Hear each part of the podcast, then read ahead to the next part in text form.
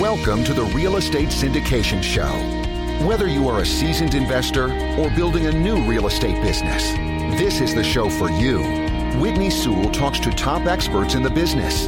Our goal is to help you master real estate syndication. And now, your host, Whitney Sewell.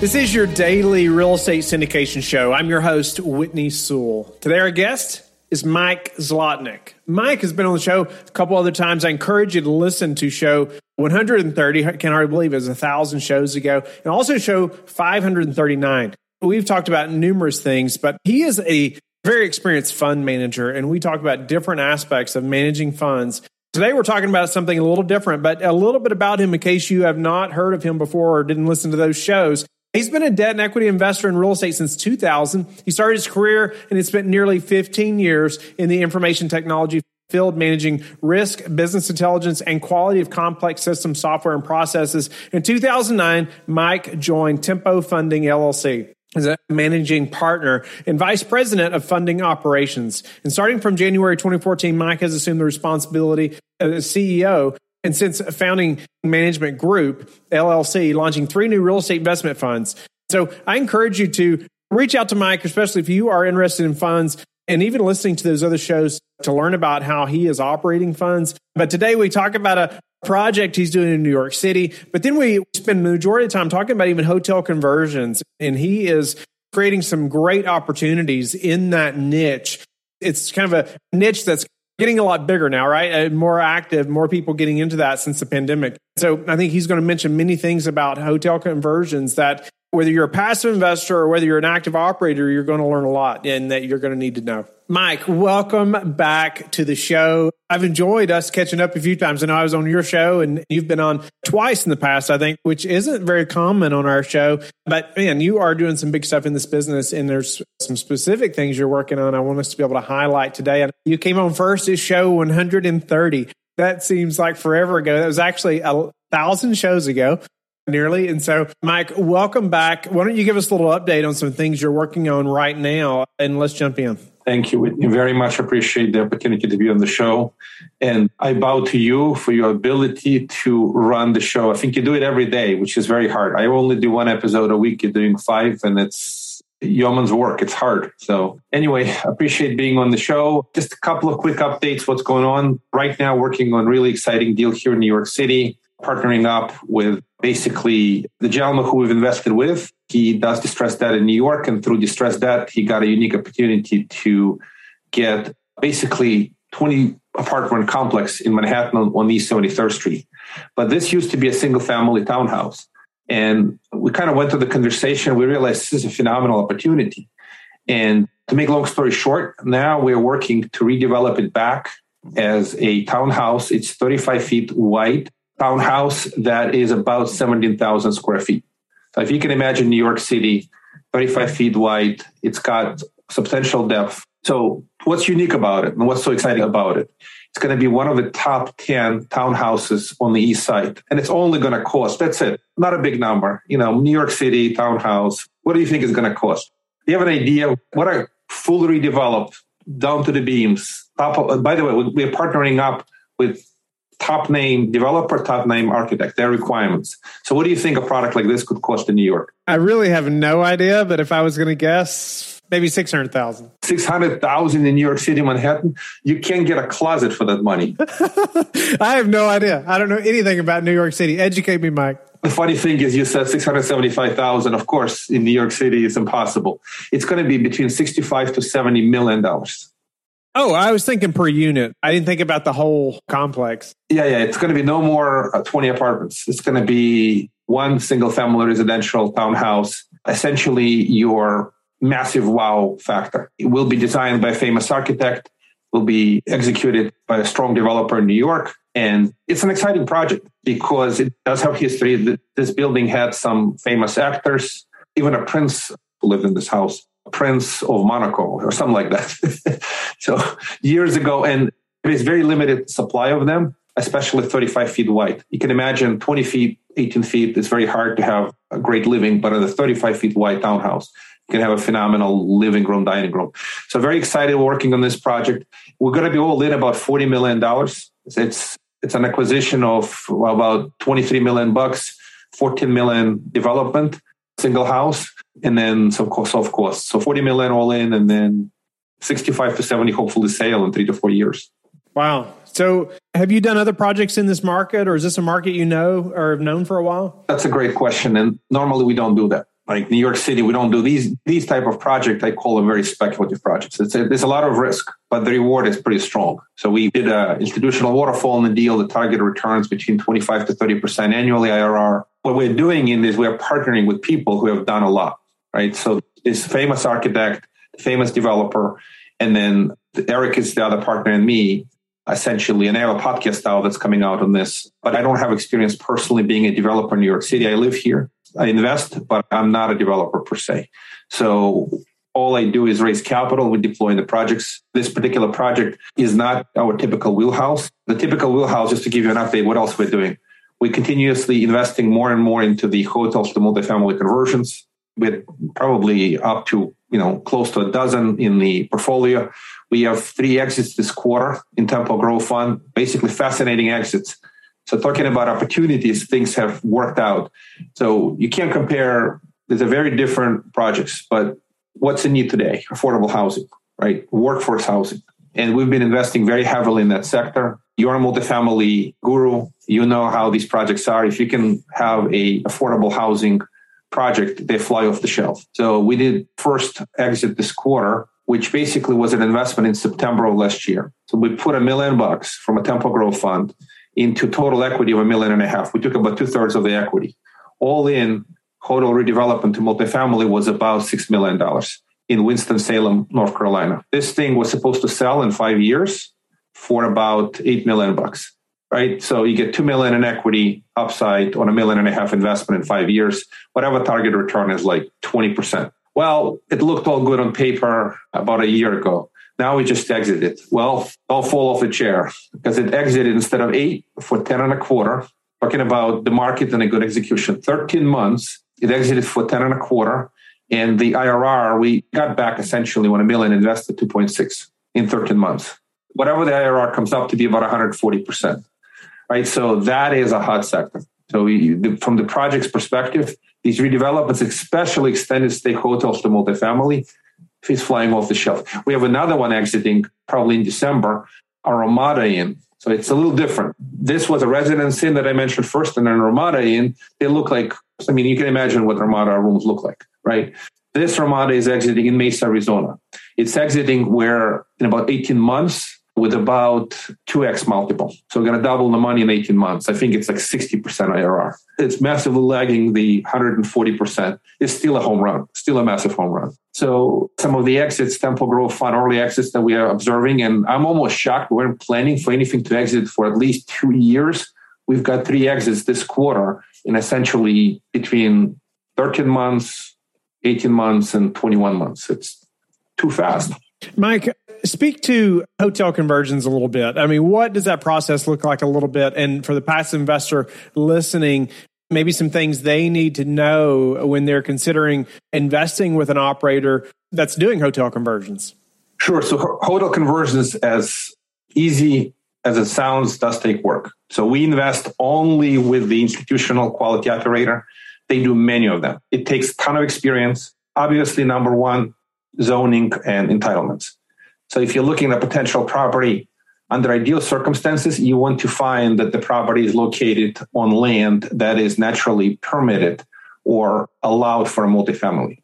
If you can't do that, then you have to go to the zoning board and see what's the appetite and the interest for a conversion of a hotel to multifamily. If local zoning board is excited about it, if they would love to have more workforce housing, then you have potentially a good project. Obviously, economics have to work. So you have to be all in, typically cost versus the future value. And the future value is determined based on your traditional multifamily cap rate approach. So if you are a multifamily investor and you're comfortable with those type of assets, what is the end product will look like, what kind of apartments, what they can rent for. And if you establish the value, how cheaply can you get in? If you can get in under 75% of the future value, that's a decent setup. The end of the day, the underwriting has to be conservative and you have to be very comfortable in the execution, given what's going on with the current heavy inflation environment on the labor and materials and the supply chain broken, right? So your ability to execute is going to make a big difference. The heavier the project, the greater the risk. Extended stay hotels into multifamily where they look like apartments already. Those are the easy lifts. The harder lifts is the ones that you have to be comfortable with. So key piece of the due diligence is what can you execute the construction, what cost and what time, and what are the risks you're going to get stuck without some critical supply chain item. Everybody says, you know, conservative underwriting, but when looking at hotel conversions, what are a couple things that maybe the passive investor should ask about so they know that it actually is conservative underwriting when we're talking about hotel conversions? Sure. So I would say in the underwriting process, I always think about three things. Number one is who is the operator? Like you can't even talk about the numbers. If the operator has ton of come, how many projects like this have you done? Right? If you got dozens of them and you've got a strong team that knows this stuff, that's a not guarantee a success, but a strong starting point. Obviously, referral, right? You could have somebody claiming that they are a specialist and then they, they blow their own horn. Do the due diligence. Make sure you somehow establish their credibility and get referrals and feel confident that that operator knows what they're doing, which is a critical piece. And then two, obviously, you go into financial underwriting. So the financial, the asset level underwriting, you have to look at what's the most important metric in multifamily and these value add projects, develop and redevelop. What's the number one metric? And in my view, it's post renovation rent. What rent can you achieve? Right? Can you be realistic on these rents? We are in a heavy inflationary environment, obviously. So you can't assume this is going to continue you have to go back, revert to the mean. What has been the average historic rate of appreciation or the rent increases in that area, right? So as long as you can get comfortable with the future rents, then you can get comfortable with the whole model. If the rents are very optimistic for this type of product, that's a risk. If the rents are very realistic, so typically they develop, you know, into a studio, one bedroom, a small one bedroom. Compared to the similar product after the redevelopment, what does it rent for? Can you get the right number? If you can, that's one of the key underwriting. If you can't get there, nothing else matters. Then you look at the area, you look at basically kind of trends. Is this a good area? Is this an improving area? The rent's going up because something else is happening in the area. You could actually justify rents that are substantially higher than the current rents if you can see Toyota is moving in and they're going to open a big plant nearby, and you feel, you know, there are other factors that can drive the, the decision. But I would say that's a key metric. And obviously, cost. You look at the pro forma, what are they going to spend on the construction? Can you get comfortable with these numbers? Maybe talk to the sponsor and say, how are you going to deal with, you know, inflation on the materials? By the way, just one really important comment. As I've been thinking through these projects, I compare three type of multifamily projects, right? One called hotel to multifamily conversion. Two, value add multifamily. So value add multifamily classic. If you buy something underperforming rents below the market, then you value add internal, external renovations, and then increase rent. And the third is a ground up, right? The three different projects. And people ask me, well, you know, what do you think about all three? This is really important because you're comparing to something that's got two other kind of methodologies. How do you get into multifamily? and they're very different. One of the major strengths of hotel redevelopment versus the others, ground up takes substantially longer, right? Whoever's going to tell you they're going to do ground up all in within two years, that's wonderful. It's possible, but the delays could drag you easily into three years. The delayed time and the cost overruns, the risk on a ground up is a lot higher. Then you have the value adds. The value adds, they're wonderful. The cash flow from day one, hopefully, right? The problem is you can only renovate on turn unless you're going to start kicking people out. So your time for innovation is just going to take longer. You can get to your stabilization point after innovation, but it takes two, two and a half, three years. Normally on a value, you know, on a value add multifamily. Now you look at the hotel to multifamily conversion. It's empty. You just execute, you just do it. You can actually get there within a year, okay, 18 months the longest. So one of the major benefits is if you execute it right, you can have a finished product a lot faster. So I've looked at number of again, we're fund of funds. We invest in a bunch of deals, and I deal with sponsors all day long. And I've compared a lot of value add multifamilies versus the hotel to multifamily conversions. And you can actually get a little bit more aggressive in the underwriting of hotel to multifamily because you get there faster. So your refi event happens faster, or your sale event happens faster. Are you about to start a podcast or producing a podcast and tired of doing the editing yourself? We have produced over 1,000 daily shows, and the production team that I've created, they're now available to produce shows for you as well. We can do as little or as much as you need from finding and communicating with guests, preparing introductions, to editing the audio and video. You will sound better, have a more professional presence, and be able to spend your time doing other valuable tasks on your business.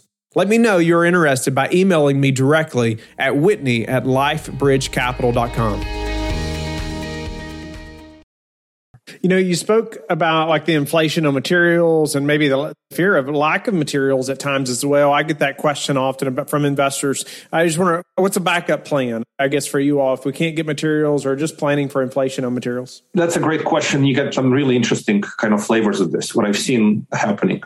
One is in some of these projects, again, hotel to multifamily conversions, they start operating as a hotel and they keep running the thing as a hotel for as long as they can. So if you have a backup plan where you don't have to turn off the whole thing overnight, you can do it in sections. I've seen hotels that they have separate buildings, especially garden style hotel. Then you can start converting and operating the hotel at the same time.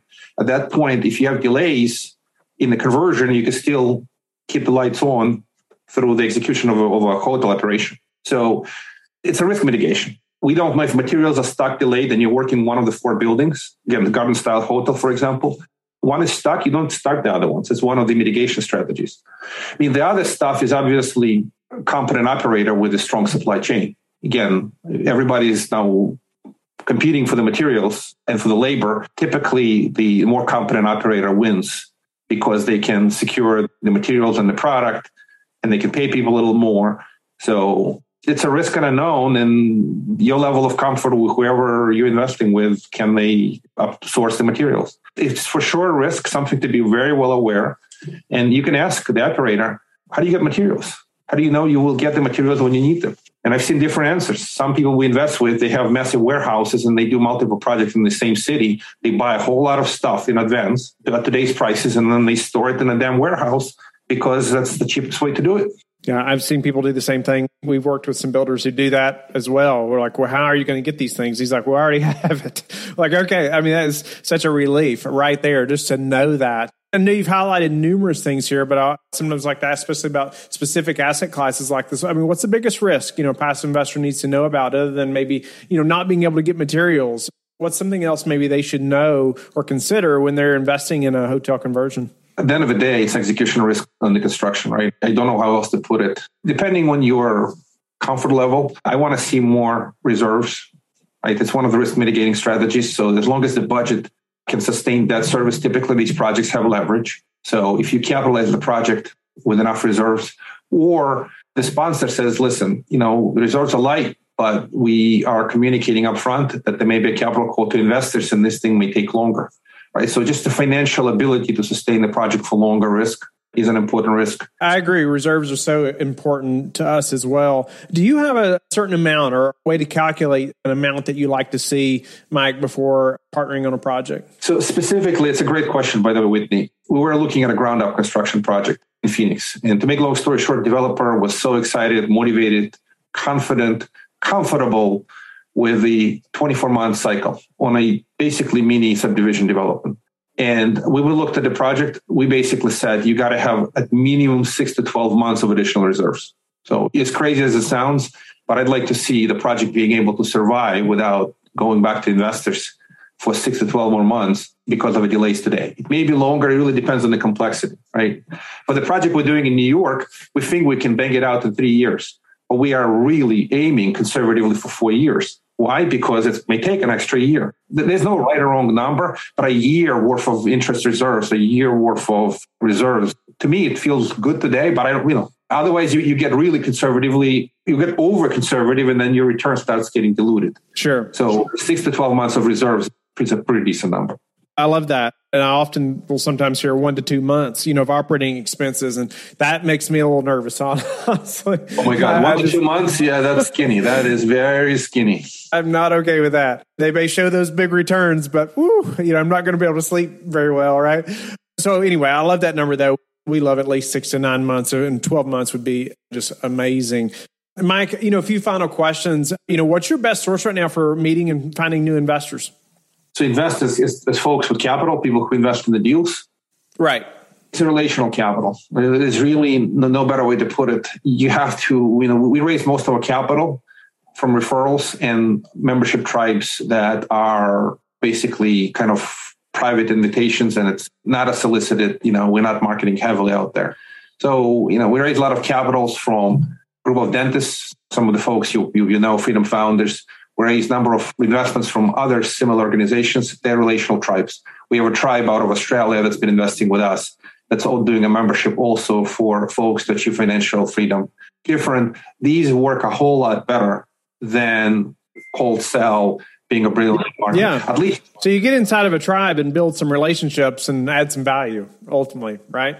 That's right. You serve the community and then they get to know, like, and trust you. I don't know how people can invest with you if they don't know, like, and trust you. So somehow you've got to be open. You got to make the people feel like you're accessible and you're serving the community over time. You'll get that. Mike, what are some daily habits that you're disciplined about that have helped you achieve success? I try to exercise, although it's not a perfect habit. But for me, during COVID, we've all kind of suffered quite a bit from not being able to get back and work out. At least now, I'm trying to exercise regularly. I do Taekwondo. I spend years doing it. And so one of the, you know, if, if I can't go to the class, I'm trying to stretch at least minimum just uh, one healthy exercise. Another really important habit is kind of working with a coach. No matter who you are, you could always use a coach. So I have a fitness coach that you know we track the eating habits, the food, the the apps, the, the my fitness pal. So a little bit of that, no matter what you do, whatever is your business, also make sure you balance it out with trying to take care of better care of yourself. And then the other thing is if you have kids, I have kids. I, said, you know, I have four kids, four monkeys and a cat. My wife, four monkeys and a cat. I try to talk to my kids just to make sure that they don't get too disengaged. We're very busy. So I have a conversation. I drive kids to school. I pick them up. I try to talk to them.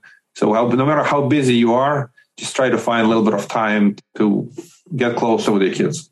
Love that. I love that answer too. I don't hear that often enough. Just spending that time, quality time with your kids. I think you have to be so intentional with that. My wife and I are working on that all the time. I was reading a John Maxwell book just recently. I think it's Good Leaders Ask Great Questions. And I love that because it's so true. And one of those, one of the parts of the book he talks about was asking your kids questions, right? And she said one of our favorite parts of things that they do was sitting at the dinner table when they can ask questions and get answers, right? So I love that opportunity that, or just that you bring up there is being intentional about spending that time. Mike, how do you like to give back? Sure. I wanted to provide one more comment on that, on that subject before. Please. So my second kid, she's 16. I'm really actually excited.